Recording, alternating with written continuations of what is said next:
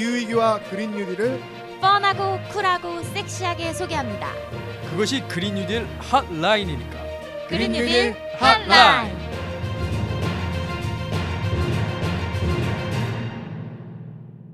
2023년 새해가 밝았습니다. 다 같이 시청자분들께 새해 인사해 볼까요? 그린 뉴딜 시청자 여러분. 올 한해도 기후 위기로부터 안전하시고 복 많이 받으세요. 와, 와.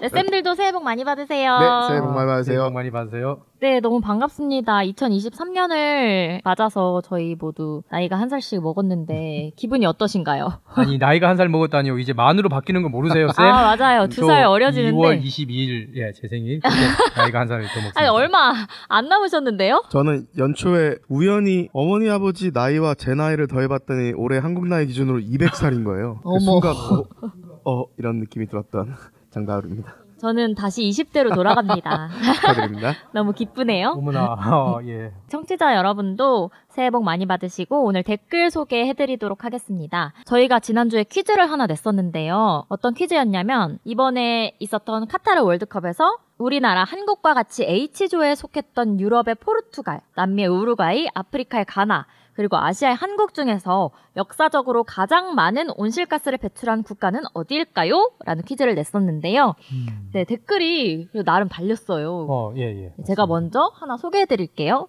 구골 플렉스님. 네, 또 저희 댓글 많이 애청자시죠. 달아주시는 분인데요. 네네네네. 네, 팟빵에서 답은 한국 맞나요? 잘은 모르겠는데 한국일 것 같은 느낌이 들어요. 구 외치는 거 듣는데 소름이 돋네요. 너무 잘 들었습니다. 네, 아마 저희 그때 그 스페인어랑 네, 네, 네. 그거- 현지에서 나왔던 네. 그 영어로 구호로 외쳤죠. 그거 외쳤던 네. 거 말씀하시는 것 같아요. 네, 다음 댓글 다울쌤이 소개해 주시겠어요? 네, 팟빵에서 생애님께서 답은 한국이요. 문제 너무 쉬워요. 지구 악당이잖아요. 악당이 하루아침에 이루어지진 않았겠죠? 라고 댓글을 남겨주셨네요. 똑같이 이제 팟빵에 올려주셨는데요. 마스터 인넷이라는 분께서 어, 아쉬움이 있었던 것 같지만 어쨌든 COP 관련 생생하고 흥미로운 얘기 잘 들었습니다. 어, 또한 우리나라의 더딘 기후위기 대응에 답답하기도 하지만 내년 3월에 뭔가 진척이 있지 않을까 기대도 해봅니다. 그리고 퀴즈의 답은 우리나라로 제출하겠습니다. 라고 말씀을 해주셨네요. 오, 네, 정말 댓글 달아주셔서 너무 감사합니다. 그리고 정답은 어떤 것일지 궁금한데요. 또 다울쌤께서 알려주시겠어요? 네, 정답 알려드리겠습니다. 정답은, 두두두두두두두두두. 네, 정답은 우리나라입니다. 음, 이게 한국이 산업혁명 이후에 산업화를 다른 나라보다 늦게 했기 때문에 아마 그래도 남미의 우루과이, 아프리카의 가나보다는 한국이 당연히 지금 선진 산업국 중에 하나니까 많겠거니 생각을 하셨겠지만 어떤 분은 그래도 포르투갈이 유럽에 있고 예전에 제국주의 국가기도 했으니까 한국보다 누적 온실가스 배출량이 많지 않을까라고 생각하실 수 있을 것 같은데 예전에는 포르투갈이 훨씬 더 많이 배출했거든요. 근데 한국이 이미 포르투갈을 앞지른 지도 오래됐고 누적 총 배출량에서도 한국이 포르투갈보다 훨씬 많고요. 그래서 한국이 제일 많고 심지어 누적 1인당 배출량에서도 한국이 이제 포르투갈이나 스위스 같은 나라들을 앞섰어요. 그만큼 책임이 커졌다는 거겠죠. 책임이 큰 만큼 앞으로 큰 역할을 좀 했으면 좋겠는데 아직까지는 좀 미흡한 부분이 있어서 저희가 계속 예, 그 부분을 지적을 하고 있는 겁니다. 예, 그래서 정답은 우리나라였습니다. 정답자는 이 팟캐스트에 댓글을 남기신 아이디와 함께 전화번호를 저희 그린피스 코리아 인스타 DM이나 또는 그린피스 서울 사무소 대표 메일로 남겨주시면 저희가 커피 쿠폰을 보내드리도록 하겠습니다. 네, 그럼 광고 듣고 메인 소식 전해드리도록 하겠습니다. 안녕? 난 생물 다양성 campaigner 최태영. 이제부터 내가 벌이 사라지면 먹기 어려워지는 것들을 얘기해볼게. 수박, 호박, 배추, 배, 사과, 키위, 딸기, 당근, 오이, 망고, 양파, 멜론, 체리, 레몬, 가지, 라임, 아보카도, 애플파이, 과일, 빙수, 블루베리, 고기, 우유, 크림, 커피, 화채, 아몬드까지? 이거보다도 더 많다고? 꿀벌을 살리고 싶지? 그린피스와 함께 정부의 꿀벌을 지켜달라고 요구해줘. 아, 네, 오늘 날씨가 너무 추운데요. 미국에서는 20년 전인 2004년에 개봉한 투모로우가 현실이 됐다는 말이 나올 정도로 지난달 영하 46도까지 온도가 떨어졌고 한파 피해를 입었다고 합니다. 녹화일 기준으로는 이제 오늘이 1월 3일인데 전국 곳곳에 한파주의보와 경보가 내려졌습니다. 네, 쌤들, 한파주의보와 경보는 언제 내려지는 거죠? 아, 제가 주의보가 내려지는 이제 상황에 대해서 좀 알고 있는데요. 어, 주의보 같은 경우에 이제 아침 최저 기온이 그 하루 전보다 10도 이상 떨어져서 3도 이하이고 또 평년값보다 3도가 낮을 때 그렇게 예상될 때 그런 경우나 아니면 이제 아침 최저 기온이 영하 12도 이하가 이틀 이상 지속될 것으로 예상될 때 또는 어, 급격한 저온 현상으로 중대한 피해가 예상될 때 이런 이제 제가 방금 세 가지 경우를 얘기했는데요. 이 가운데 하나가 해당이 되면 주의보라고 그렇게 얘기를 해요. 그리고 제가 주변에 보니까 아니 지구 온난화 또는 가디언이 얘기하는 것처럼 지구 가열화라고 하는데 그럼 온도가 계속 따뜻해지는데 왜 한파가 와서 겨울이 추운 거지라고 생각하시는 분들이 좀 있으신 것 같아요. 예전에 미국 트럼프 대통령도 뭐 지구 온난화라고 하면서 왜 겨울이 더 추워지냐 뭐 이런 얘기를 했었는데 진실은 겨울 평균 기온은 지속적으로 올라가고 있어요. 근데 이상 한파는 더 빈번해지고 강해지고 있거든요. 즉 이 이번에 이 한파도 기후 변화의 결과인 거죠. 이걸 조금 더 과학적으로 설명하면 북극을 중심으로 회전하는 제트 기류가 있거든요.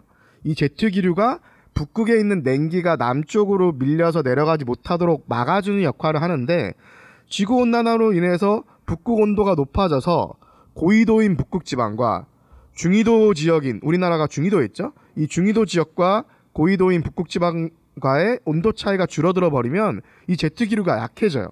그래서 북극의 냉기가 남하하게 되고 그래서 한파가 발생하게 되는 거죠. 그래서 연평균 기온과 또는 겨울철 평균 기온은 지금 계속 올라가고 있는데 기후 변화로 인해서 오히려 이런 이상 한파는 더 빈번해지고 강해지는 어떻게 보면 이런 모순적인 상황이 진행되는 거죠. 음. 아 그래서 뉴스에서도 북극 한파라고 하는 거군요. 네 맞아요. 네, 음. 지구 온난화 가열화라고도 하는데 이 왜 한파가 오는지에 대해서 궁금하신 분들에 대해서 답이 잘 됐을 것 같습니다. 네. 근데 사실 제가 오늘 점심을 먹을 때 이 얘기 잠깐 했거든요. 아 정말요? 다울 쌤이랑. 네. 근데 다울 쌤이 네. 오늘인가 어젠가 이 커뮤니티 네. 인터넷 커뮤니티를 봤는데 거기에 누군가가 이런 글을 올렸어요. 이거 봐 지금 한파가 오는데 무슨 지구 온난화야. 음. 근데 거기에 있는 댓글들이 사람들이 다 이런 내용을 이제는 남기는 거예요. 오. 어, 이제 뭐 그러니까 사실은 이제 미국에서는 트럼프가 그런 얘기를 했을 때 많은 사람들이 어, 어 맞아 아. 그렇게 이제 동조를 한 부- 부분이 있었잖아요. 그런데 우리나라에서는 오히려 우리 국민들이 어, 이런 사실에 대해서 잘 알고 있다. 아 이것은 사실 점점 많아지고 네, 있다. 댓글에 바보 아니야 이런 댓글이 많더라고요. 오. 그러니까 너무- 사람들이 이제 이해를 하고 있는 거죠. 이 한파가 왜 기후 변화 때문에 오는지. 혹시 조금 더 이 과학적인 내용을 이해하고 싶으신 분들은 유튜브에 기후 변화, 한파 이렇게 두 가지 키워드로 쳐보시면 왜 지구 온난화로 지구가 점점 뜨거워지는데 왜 한파가 오는지에 대한 설명 영상이 되게 많이 올라와 있거든요. 음. 그러니까 궁금하신 분들은 유튜브 찾아보시면 좋을 것 같아요. 음. 네, 꿀팁 감사합니다. 그리고 쌤들 제가 지난달에 흥미로운 기사를 하나 본 음. 기억이 있는데요. 음. 홍카콜라 아시죠? 아, 홍준표 네, 예, 대구 시장님께서 네, 대규모 태양광 프로젝트를 발표를 오. 하셨더라고요. 어허. 이거 관련해서 저희가 후토크를 해봤으면 좋겠는데 홍 시장은 사실 대선 경선 때도 그렇고 음. 재생에너지에 반대하던 사람 아니었나요? 네, 지금까지 정치인으로서 홍준표 시장은 재생에너지에 그다지 우호적인 정치인은 아니었죠. 아니 근데 어떻게 이렇게 갑자기 재생에너지 전도사 같은 사람으로 변신할 수가 있는 건지 음. 정치는 생물이라는 말을 많이 듣긴 했는데 그래도 이렇게 사람이 너무 빨리 변하는 거 아닌가요? 맞아요. 이게 사실 기후 위기 대응 그리고 이제 이 산업 경쟁력 강화를 위해서 필요한 재생 에너지로의 에너지 전환이 어, 글로벌 차원에서 이제 선택이 아닌 필수의 문제가 됐다는 것을 사실 어떻게 보면 보여주는 것 같아요. 이 우리나라가 이제 에너지의 90% 이상을 이제 어, 화석연료 수입을 하면서 이제 과도하게 의존을 하고 있잖아요. 어떻게 보면 그래서 우리나라가 이제 재생에너지를 확대해야 되는 것은 당연한 선택이에요. 이 재생에너지 중심의 에너지 전환을 통해서 어, 기후 위기에 대응하는 거 사실 어떻게 보면 진보냐 보수냐 여당이냐 야당의 그 문제를 떠나는 거죠. 사실 이제 공통적으로 추진해야 하는 이슈인데 어, 그동안 어떻게 프레임이 어, 보수 진보로 나눠져 있었던 게 저희는 저는 오히려 문제였다고 좀 생각을 합니다.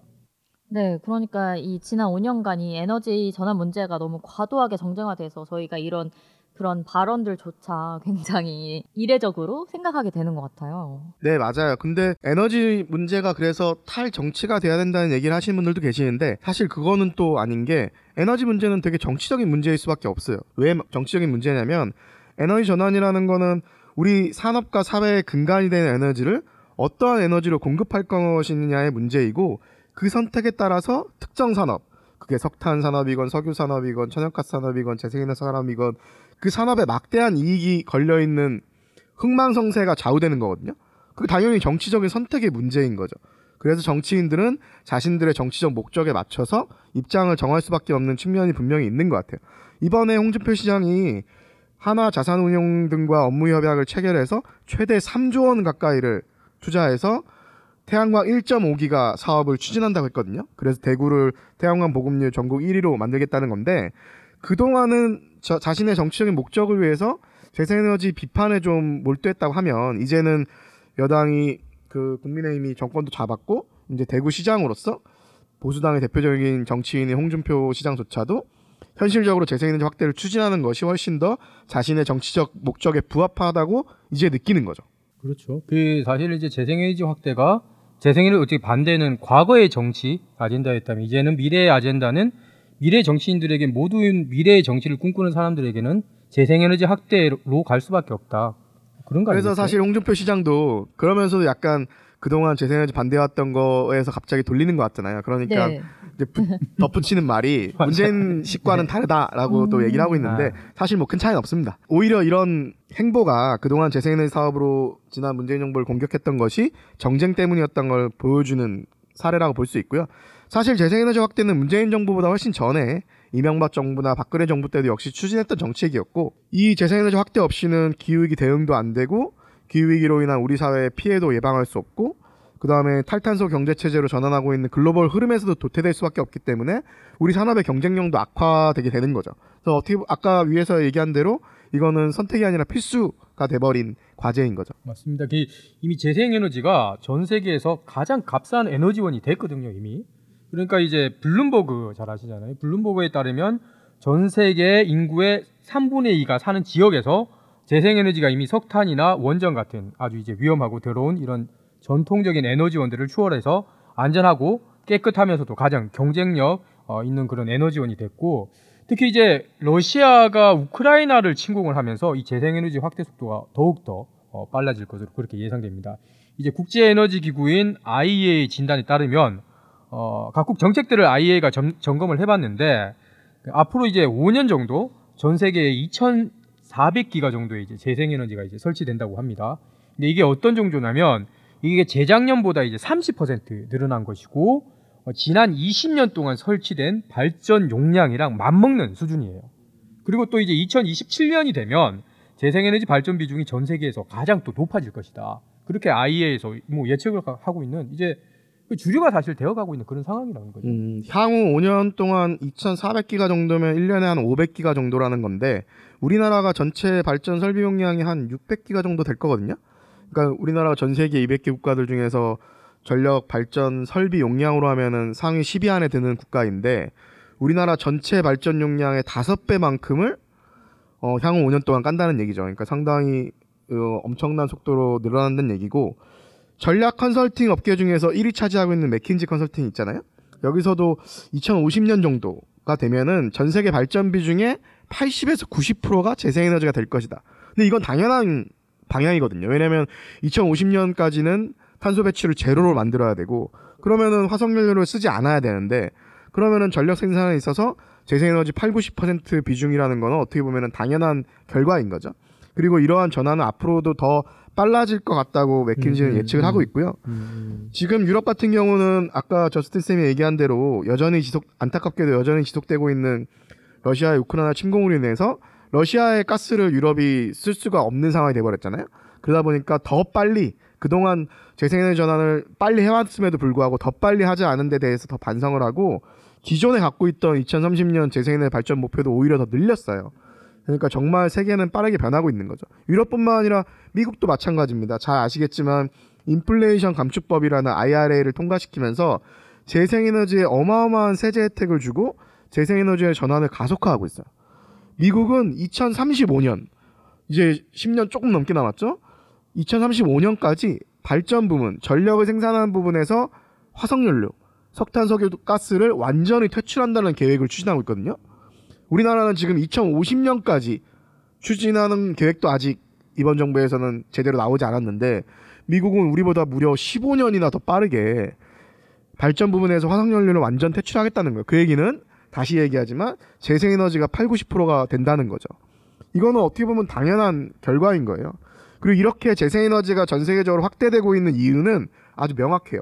왜냐하면 현재 우리 인류가 당면한 가장 큰 위험이 기후 위기인데 이 기후 위기를 일으키는 온실가스 배출은 에너지 사용으로 인해서 4분의 3이 나오거든요. 온실가스 배출의 4분의 3이 에너지 사용 때문에 그래요. 여기서 에너지라는 거는 82%가 화석연료, 즉 석탄, 석유, 천연가스. 그 석탄, 석유, 천연가스 사용을 없애야 온실가스 배출을 4분의 3을 줄일 수 있고 그래야 기후 위기를 극복할 수가 있는 거죠. 그러면 석탄, 석유, 천연가스를 안 쓰면 어떻게 할 것이냐? 온실가스 배출이 없고 환경 오염도 없고 사고 걱정도 없고 연료비 유지비가 적게 되는 태양과 풍력과 같은 재생에너지를 이제 늘려야 되는 거죠. 전력 생산부터 시작해서 수송 에너지라든가 냉난방 에너지도 나중에는 전력으로 바꾸면서 재생에너지 공급하는 방법이 인류가 지금 찾은 가장 효율적이고 효과적인 방법으로 기후 위기를 극복하는 이제 대책인 거죠. 그래서 최근에 재생에너지 성장 관련해서 통계를 조금 살펴보면 어, 전 세계 전력 생산에 있어서는 재생에너지 비중이 28%까지 올라왔어요. 그거는 이제 세계 평균인데 유럽 같은 경우에는 훨씬 뭐 한 40% 이상 올라왔고요. 특히나 선진국 OECD 국가들 같은 경우는 40% 이상 올라왔고요. 근데 우리나라는 한 4, 5% 정도밖에 안 되니까 여전히 쫓아갈 일이 이제 많이 남았죠. 그리고 아까 저스틴 쌤 얘기한 것처럼 이제 풍력 발전이라든가 태양광 발전의 경제성이 어 그동안 많이 개선되면서 기존의 석탄이나 원전보다 싸진 지역들도 많고요. 이런 변화들이 이제 일어나고 있고 정말 빠르게 재생에너지가 늘어나고 있는 거죠. 어, 제가 사실 3년 전에 연탄 봉사를 했던 기억이 나는데요. 그게 이제 연탄 봉사는 이제 할 게 아니라 태양광을 설치해 드리는 봉사를 해야 되지 않을까 사실은 저는 싶네요. 더 네. 이상 과거에 제가 네. 대학생 때 연탄재 함부로 차지 말라는 시가 있었어요. 맞아요. 선생님이 시가 있을 때 아 이 연탄이 얼마나 소중하고 사랑을 상징하냐 음. 어, 이런 생각을 했었는데 지금은 좀 사랑의 연탄이란 말은 더 이상은 할 수 없는 그러네요. 왜냐하면 인류의 이제 위기를 가져오는 화석 연료이기 때문에 좀 사랑의 재생 에너지라든지 이런 것으로 조금 어, 전환을 하는 것 그것도 좀 필요하지 오, 않을까 좋네요. 네. 그 다경 쌤 얘기한 것처럼 연탄 대신 그러니까 온실가스를 많이 배출하는 연탄 대신에 태양광을 설치하는 것도 바람직한 방법이 될 수 있고요. 네. 근데 사실 연탄을 쓰는 분들이 계신 주거 형태는 음. 태양광을 설치하기 어려운 곳들이 많아요. 아? 그러니까 제일 음. 좋은 방법은 이제 전기를 통한 냉난방 시스템으로 바꾸고 음. 그 전기를 어딘가에 태양광과 풍력으로 만들 수 있는 시스템으로 가는 게 좋겠죠. 쪽방촌에다가 음. 태양광을 다 설치할 수는 또 없으니까요. 그러네요. 그 방향으로 가는 게 우리나라에서는 현실적으로 가장 좋은 방향이지 않을까. 그래서 그런 사업들도 네. 지자체나 시민단체에서 이미 하고 있는 곳들이 있어서 아? 이제는 뭔가 좀 연탄 나르면서 하루 얼굴에 껌댕이 묻히고 좀 쇼나 하는 정치인들보다 네. 실제 시스템을 전기로 냉난방으로 바꾸고 그 냉난방에 쓰이는 전력을 어떻게 재생에너지 변화할 것인지를 음. 정치인들이 좀 더 고민하는 게 낫지 않을까.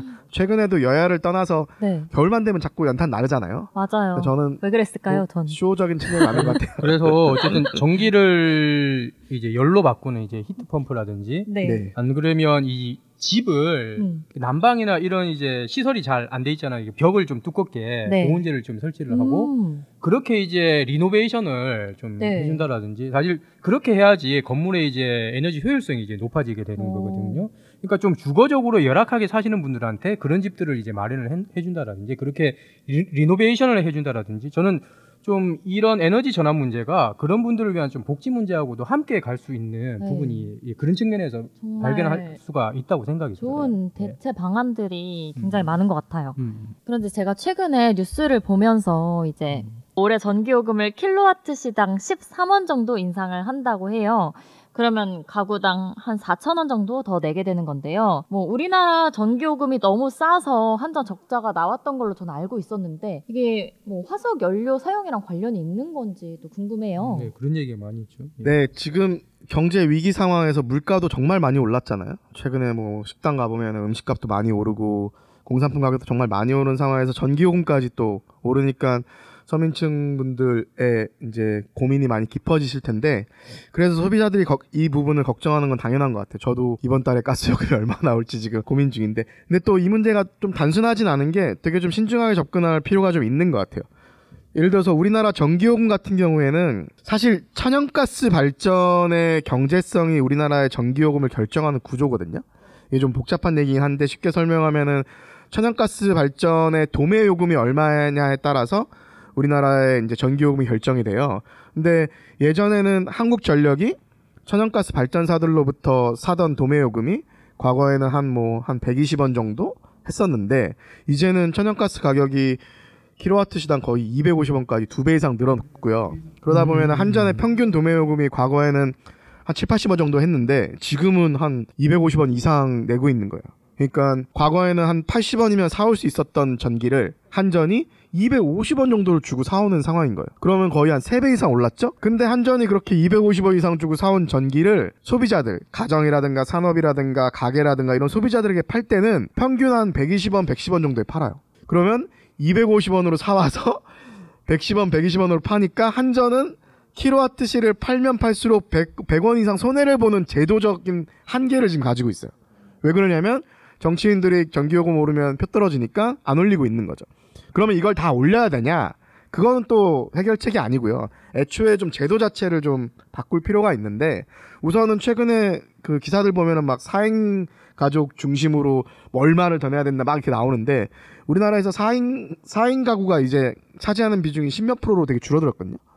그래서 사실 아까 4천 원 정도 더 내게 된다고 강영쌤이 얘기했는데 우리나라 가구당 평균 전력 사용량이 한 300kW 정도 되고요.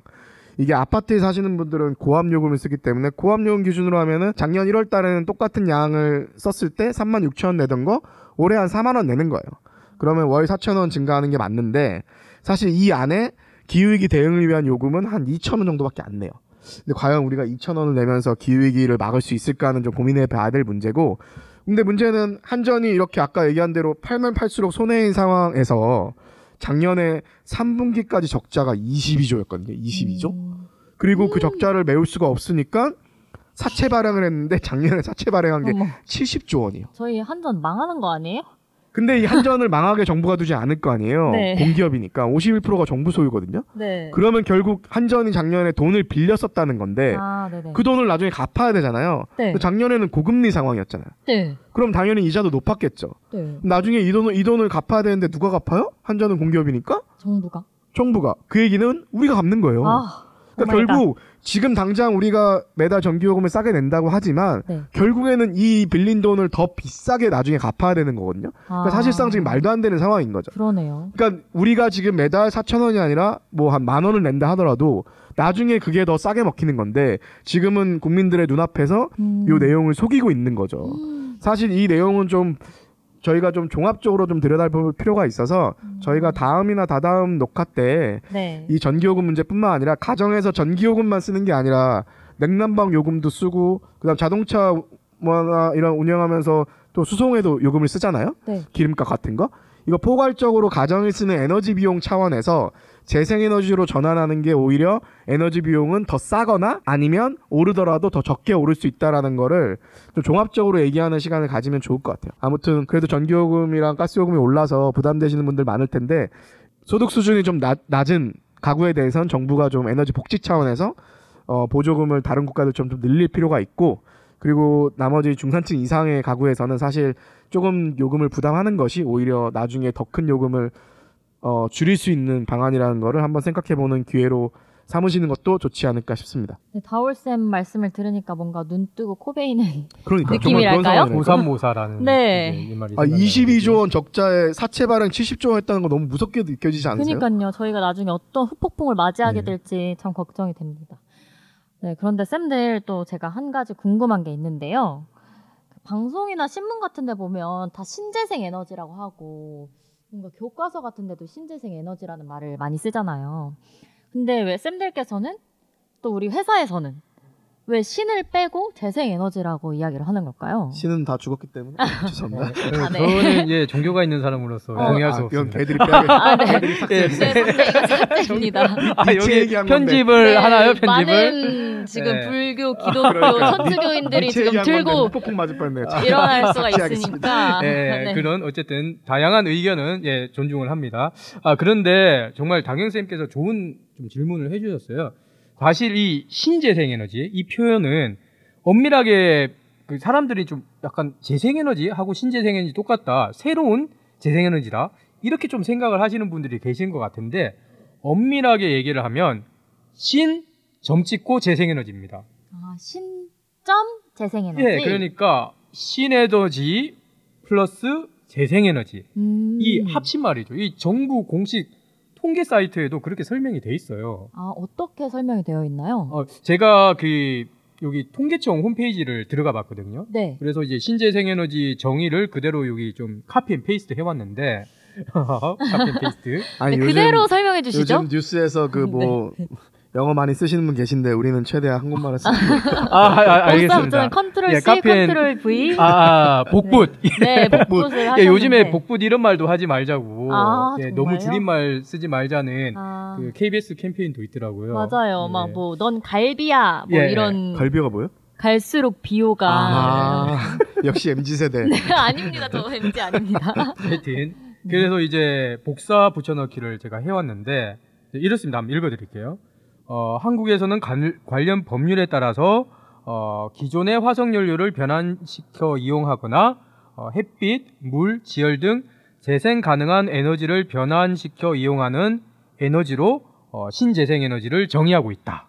그렇게 되어 있어요. 그래서 어, 신재생 에너지에서의 신 에너지는 뭐 수소 에너지, 연료 전지, 여기서 중요합니다. 네. 석탄 액화가스와 에너지, 오, 중질 네. 잔사유 가스와 에너지. 이름도 어렵네요. 어쨌든 어렵네요. 지금 이건 화석 연료잖아요. 네, 그러네요. 예, 그리고 재생에너지로 분류되는 게 뭐 태양, 풍력, 바이오, 폐기물, 지열, 수열, 해양 에너지 뭐 11개. 그러니까 이게 화석 연료도 있고 재생 에너지도 있고 이게 두 개를 합쳐서 이 신재생 에너지라고 하는 거예요. 그러니까 오래된 문제인데 사실 신에너지에 포함되는 것들은 일단 에너지원이 아닌 것들이 들어가 있어요. 수소 에너지라든가 연료전지 에너지원은 아니거든요. 그리고 석탄 액화가스 같은 경우도 화석연료를 활용하는 에너지이기 때문에 재생에너지가 아닌 거죠. 그래서 전 세계적으로 인정하는 재생에너지에는 우리나라의 신에너지를 다 빼버려야 돼요. 신에너지에 포함되는 모든 것들을 다 빼버리고 우리나라의 재생에너지로 분류되는 에너지원들 중에서도 국제적으로 인정 못 받는 재생에너지원도 일부 있고요. 보통 재생에너지라는 거는 말 그대로 재생 가능한 자원, 햇빛이라든가 바람이라든가 그다음에 어, 해양 에너지라든가 그다음에 바이오매스 이런 것들을 이용하는 에너지들을 이제 주로 재생에너지라고 하죠. 일반적으로 우리가 제일 많이 보는 거는 이제 태양광, 그 태양열 에너지도 있는데 보통 우리가 많이 보는 패널들은 다 태양광 에너지예요. 여전히 많은 분들이 태양열 에너지로 잘못 쓰시는 분들이 있는데 뭐 그것도 있고 풍력도 뭐 육상 풍력, 해상 풍력 있고 바이오 에너지는 뭐 바이오 가스라든가 바이오 디젤, 바이오 에탄올 이런 것들이 있고요. 뭐 폐기물 에너지는 예를 들면 우리 매립지에서 나오는 가스 같은 경우에도 결국 이제 유기성 폐기물에서 나오는 가스들이 있는 거거든요. 이런 경우에도 재생 에너지를 볼 수가 있죠. 이런 그다음에 뭐 지열이라든가 뭐 해양 에너지, 파력 같은 거, 파도의 힘을 이용한다라든가 이런 것들이 이제 재생 에너지에 포함이 되죠. 폐기물 에너지 중에서도 일부는 재생 에너지로 볼 수 있는 에너지도 있고요. 대부분은 또 재생 에너지로 분류가 안 되는 에너지들도 있어요. 뭔가 신재생 에너지라고 하면 다 친환경적이고 이렇게만 느껴졌는데 정말로 어디서든지 이 신에너지와 재생에너지를 정말 명확하게 구분해서 사용을 해야 될 것 같아요. 근데 우리나라 재생에너지 발전 비중이 2020년 기준으로 7% 정도라고 알고 있는데 이것도 엄밀히 따지면 신재생에너지 비중까지 합친 것이라서 또 순수한 재생에너지 비중은 더 낮다고 볼 수 있겠네요. 그 일반적으로 이제 우리가 재생에너지 발전 비중이 7%라고 얘기를 하는데 네. 그 엄밀하게 따지면 더 낮고 태양광, 풍력 이렇게만 우리가 계산을 해보면 음. 한 5%그 정도 수준. 예, 어, 그 정말 정도밖에 굉장히 안 돼요. 미미한 수준인데요. 지금 얘기를 들어보니까 또 한때 야당의 유력한 대권 주자이자 어쩌면 또 앞으로 다음 대선에 도전할 수도 있는 이런 분이 재생에너지에 대한 입장도 완전히 바꾸시고 이런 상황들이 많이 나타나고 생긴다는 게 전 세계 흐름이 좀 거부할 수 없는 방향으로 간다는 거잖아요. 네, 조금 전에 얘기는 안 나왔지만 기업들이 재생에너지 전력 사용을 100% 하겠다는 아리백 캠페인을 전 세계적으로 진행하고 있기 때문에 이젠 글로벌 마켓에서 사업을 하려면 재생에너지 없이는 안 되는 세상이잖아요. 순수한 재생에너지 비율이 5% 정도밖에 안 되면 이게 정말 너무 큰일 아닌가요? 저는 한 네 가지 정도 그런 이유를 좀 개인적으로 생각을 해봤어요. 네. 그래서 이게 역사적인 배경도 있고 또 음. 우리나라에 있는 주민 수용성 그리고 또 어, 거기와 결부되어 있는 정부의 약한 의지나 네. 또 국회의 어, 느린 행보 어, 이런 것들이 좀 문제가 있다고 생각을 하고요. 첫 번째로 이제 역사적인 배경을 생각을 해보면 우리가 1970년대 석유 파동이 있었다는 거 혹시 네. 국사책에서 보신 기억이 나시나요? 네. 박영 쌤. 네, 그때 사실 이 당시에 어, 유럽은 재생에너지를 확대를 하는 그런 방향으로 이제 여기에 대응을 하려고 했었어요. 그런데 우리나라는 석유 파동이 있을 때 아, 국내에 있는 에너지원으로 뭔가 대응을 하겠다. 그러면서 음. 무연탄 그 기억나시나요? 이제 강원도에 가면 이제 탄광이 그때 엄청나게 많이 개발이 되고 지금은 거의 다 이제 문을 닫게 되었지만 네. 그런 상황들이 있었던 거죠. 사실 이제 유럽은 그 이후에서 계속 이제 재생에너지 확대를 위해서 투자도 많이 하고 노력도 음. 하면서 결국엔 1990년대가 지나면서 어, 경제는 성장하고 온실가스 배출은 줄어드는 흔히 말해서 디커플링 현상 네. 이런 것들이 벌어졌는데 우리는 이제 잊지 못했던 거죠. 뭐 그런 문제들이 음. 있는 것이고 또 이제 수용성 문제는 어떠냐면 우리 제도적인 좀 문제가 있어요. 저는 제도적인 문제가 있다고 봐요. 왜냐하면 그렇죠. 재생에너지를 설치를 하는 어, 절차들을 보면 네. 어, 인허가가 먼저 좀 이루어지고 음. 그 뒤에 어, 주민들하고 뭐 공청회라든지 네네. 보상 협의 이런 것들이 조금 있는 그런 과정들이거든요. 그러니까 주민들은 아니 왜 우리랑 협의를 안 하고 이런 것들이 들어와? 좀 음. 이런 것들이 좀 현장에 있고 그러다 보니까 이제 아, 재생에너지가 지자체 입장에서도 사람들이 막 민원을 제기하잖아요. 네. 그러니까 아, 이거를 뭐 투자할 대상이도 골치 아픈 거예요. 음. 네. 그 공무원들 입장에서. 그래서 뭐 이격거리라고 해서 재생에너지는 어, 집에서 어느 정도 떨어져야 된다. 아. 어느 건물에서 어느 정도 떨어져야 된다. 그런 이제 규제들만 막 이제 우리나라에서 생기고 있는 거죠. 아. 그런 문제점도 있고 네. 또 어, 지난번에도 우리가 얘기를 많이 했지만 결국 이번 정부가 재생에너지 목표를 이제 축소를 시키고 네. 어, 결국 원전을 이제 육성을 많이 하려고 하는 음. 어, 그런 계획을 가지고 있다 보니 계속 이제 주민 수용성 문제를 해결을 해야 되는 입장에서 오히려 이걸 핑계를 대면서 어, 재생에너지 확대를 하지 않고 있는 문제.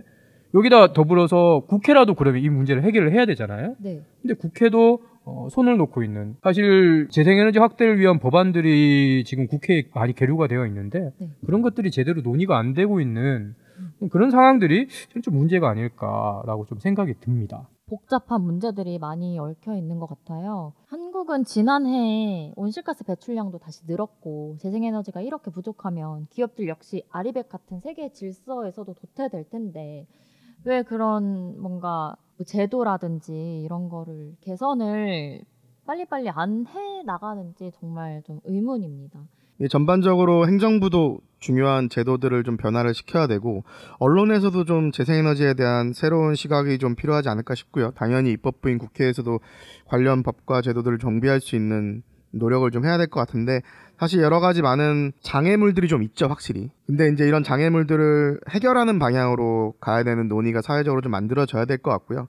그 다음에 재생에너지의 일방적인 확대만이 또 정답은 아닌 거니까 어떠한 방식으로 어떠한 형태로 늘어날 수 있을지에 대한 사회적인 고민들도 좀 많아져야 될 것 같고 아리백도 정말 중요한데 아리백보다 더 중요한 거는 우리나라 기업들의 경쟁력을 지키는 것도 중요하지만 기후위기를 못 막으면 경쟁력 자체가 의미가 없는 거거든요. 우리에게 안전한 미래가 보장이 안 되니까. 그러니까 항상 이런 재생에너지 확대를 얘기할 때는 우리나라 사람 경쟁력도 중요하지만 그보다 더 중요한 거는 기후위기 대응을 위해서 필요하다는 거를 좀 저희를 포함해서 많이 알릴 수 있는 노력을 좀 해야 될 것 같아요. 사실 재생에너지가 조금 불가능하다 우리나라에서 좀 이런 이제 의견들이 좀 많이 팽팽한데 실제로 근데 스코틀랜드 같은 나라 있잖아요. 이런 나라에서 이미 2020년에 재생 에너지로만 97%의 전기를 이미 생산을 했대요. 그리고 그러면 이제 한국이 또 이런 얘기를 아, 이 재생에너지 우리나라는 제조업 비중도 높고 이래서 뭐 많이 힘들어. 그런데 사실 뭐 독일 같은 경우도 제, 제조업 비중이 우리나라처럼 높거든요. 그런데 이 나라에도 이미 어, 한 50% 가량 이제 재생에너지를 지금 이제 로 전기를 이제 만들고 있고 2030년까지 80%를 이제 목표로 하고 있어요. 네. 그리고 뭐 베트남 같은 나라는 태양광 발전 비중이 2019년에 2%밖에 안 됐는데 2021년에 10%. 그러니까 다섯 배 이제 왜 태양광은 빨리빨리 지을 수가 있거든요. 네. 원전은 한 짓는 데 한 10년 정도 걸려요. 그런데 음. 태양광은 사실 뭐 패널 그거를 그냥 설치만 사- 하면 되는 거니까. 이- 그래서 이게 정말 어떻게 보면 재생에너지라는 것은 어, 빨리 만들어낼 수 있는 것이고 어, 우리가 노력만 하면 되는 것인데 아직까지 뭔가 한국에서 재생에너지는 안 돼. 그리고 정부도 노력을 안 하려고 하는 어, 그런 좀 분위기가 많이 있는 그런 것이 현실이고 저는 어, 좀 결국 우리가 많은 변화들을 만들어 온 나라이기도 하잖아요. 동시에 지금은 기후 위기에 있어서 뭔가 기후학당 그 우리 정부가 제대로 못 하고 있다라는 프레, 어, 그런 지적을 많이 받고 있지만 네. 동시에 한국이 또 산업 화 과정에서 엄청나게 많은 성장을 했었고 지금은 또 케이팝으로 전 세계 어, 문화를 또 선도를 하고 있는 그런 국가이기 때문에 네. 어, 진짜 우리가 뭔가를 하면 빨리 바꿀 수 있다. 음. 좀 그런 또 측면도 있다. 그래서 잘좀좀 이 에너지 전환 시대에서 어, 뒤처지지 않고 어, 앞서 나가고 어, 동시에 또 기후 변화에 대응을 할 수 있는 그런 국가가 좀 될 수 있으면 좋지 않을까 어, 그런 고민이 요즘에 마- 많이 드네요. 네, 최근에 또 기사에서 봤는데 뭐 일본 도쿄에서는 2025년부터 새집 지을 때 태양광 패널을 설치 음. 의무화하는 개정안을 또 의결했다고 하는 기사도 봤는데 음. 우리나라도 조금 더 음. 적극적으로 나서면 좋을 것 같아요. 네, 사실 재생에너지 확대를 위해서 필요한 여러 가지 변화들이 있어요. 그리고 그런 음. 변화들은 결코 쉬운 변화들이 아니거든요. 네. 이거 들으시는 분들도 쉽게 상상하시겠지만, 어? 태양광 활용하는데 햇빛이 안 비치면 어떡하지? 음. 풍력을 활용하는데 바람이 안 불면 어떡하지? 과연 재생에너지로 우리가 필요한 모든 전력을 정말 다 공급할 수 있을까? 이런 의문점들이 많이 드실 거예요. 네, 저는 또 그런 것도 본 것 같아요. 뭐 기후 변화로 태양광 패널이 다 뭐 무너졌다? 음. 아, 뭐 날라갔다? 가짜 뉴스인가요? 뭐 저는 네. 뭐 가짜 뉴스는 아니고 그럴 수 있죠. 또뭐 태양광이 이제 만약에 산사태가 나거나 그래서도 뭐 그런 일이 네. 있었는데 뭐 비, 비가 많이 오거나 이번에 네. 또 눈이 많이 와가지고 그 음. 덮일 수도 있고 그 완벽한 저는 그 에너지원은 없다고 생각을 해요. 음, 그런데 음. 우리가 그 가운데서 가장 안전하고 리스크가 이제 줄어드는 에너지원을 찾아야 되는 것이고 음, 그렇게 봤을 때 사실 저는 원전이 제일 위험하다고 생각을 하거든요. 그렇죠. 그 기상 이변이 계속되고 해수면이 상승할수록 원전은 어디에 있어요? 해수면 주변에 네, 있잖아요. 맞아요. 이게 아무리 이 제방을 이제 쌓는다고 하더라도 네. 계속해서 이제 올라가는 해수면 수위 음. 어, 결국에는 미래에는 그 한계치에 이를 수밖에 없는 것이거든요. 네. 그렇기 때문에 가장 어, 어쨌든 인간이 통제할 수 있는 완벽한 리스크는 없는 것이고 그렇다면 그 리스크에 네. 어, 대비할 수 있는 가장 리스크가 적은 에너지원을 우리가 선택을 해야 되는 것이고 음. 그렇게 봤을 때는 결국에는 재생에너지가 기상 어, 기후 위기 상황에서 어, 더욱 어, 그나마 가장 적합한 에너지원이 아닌가. 네, 지금 방송을 들으시는 분들께서 여러 가지 의문점과 궁금함이 있으시겠지만 네. 재생에너지 100%의 시스템으로 가는 거는 정해진 미래라고 보시면 될 것 같아요. 음. 그 과정에서 우리가 해결해야 될 어려움들이 있는데 그 어려움은 극복 가능한 어려움들이거든요. 네. 근데 과연 우리가 석탄과 석유와 가스를 쓰지 않고 우리가 필요로 하는 전기를 공급받고 수송 수단을 움직이면서 우리의 산업을 어, 여전히 움직일 수 있을 것인가? 이 질문에 대한 대답은 아까도 말씀드렸지만 재생에너지로 이미 전 세계의 대부분의 국가들이 정해 놓은 거거든요. 그러니까 어떻게 이 방향으로 갈 것인지에 대해서 좀 더 많은 고민을 하는 것이 이제 국가적으로 봤을 때도 훨씬 더 필요한 부분일 것 같고요. 그런 방향으로 전 세계가 가고 있는 국가들이 이미 많으니 우리는 우리 상황에 어떻게 적용할지에 대해서 잘 고민하는 게 순서가 아닐까 네, 생각을 합니다. 네, 우리나라도 많은 고민이 필요할 것 같고요. 또 기업이나 정부나 또 다양한 곳에서 많은 노력을 해주면 좋을 것 같아요. 네, 그럼 방송 광고 듣고 마무리하도록 하겠습니다. 그린피스 자원봉사를 만나고 자원봉사가 재밌어졌다.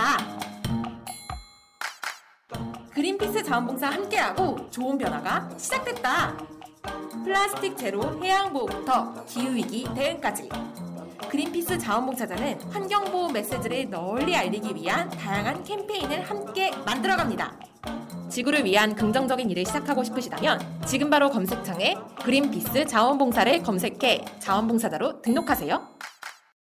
네, 쌤들 오늘 방송 어떠셨나요? 사실 재생에너지에 대한 얘기를 좀 더 쉽게 전달하고 싶은 고민이 있는데 네. 여전히 대중 대상으로 강연을 하거나 녹음을 할 때도 마찬가지고 어떻게 하면 가장 쉽게 전달할 수 있을까에 대한 고민이 좀 들기도 하는 것 같아요. 근데 또 짧은 시간이다, 시간이다 보니까 저희가 하고 싶은 얘기 다 할 수는 없잖아요. 네. 그래서 혹시 방송을 들으시는 분들 중에서 재생에너지에 대해서 조금 더 공부해보고 싶거나 알아보고 싶으신 분들은 녹색에너지 전략연구소에서 우리가 알아야 할 재생에너지의 모든 것이라는 보고서를 작년에 냈거든요. 네.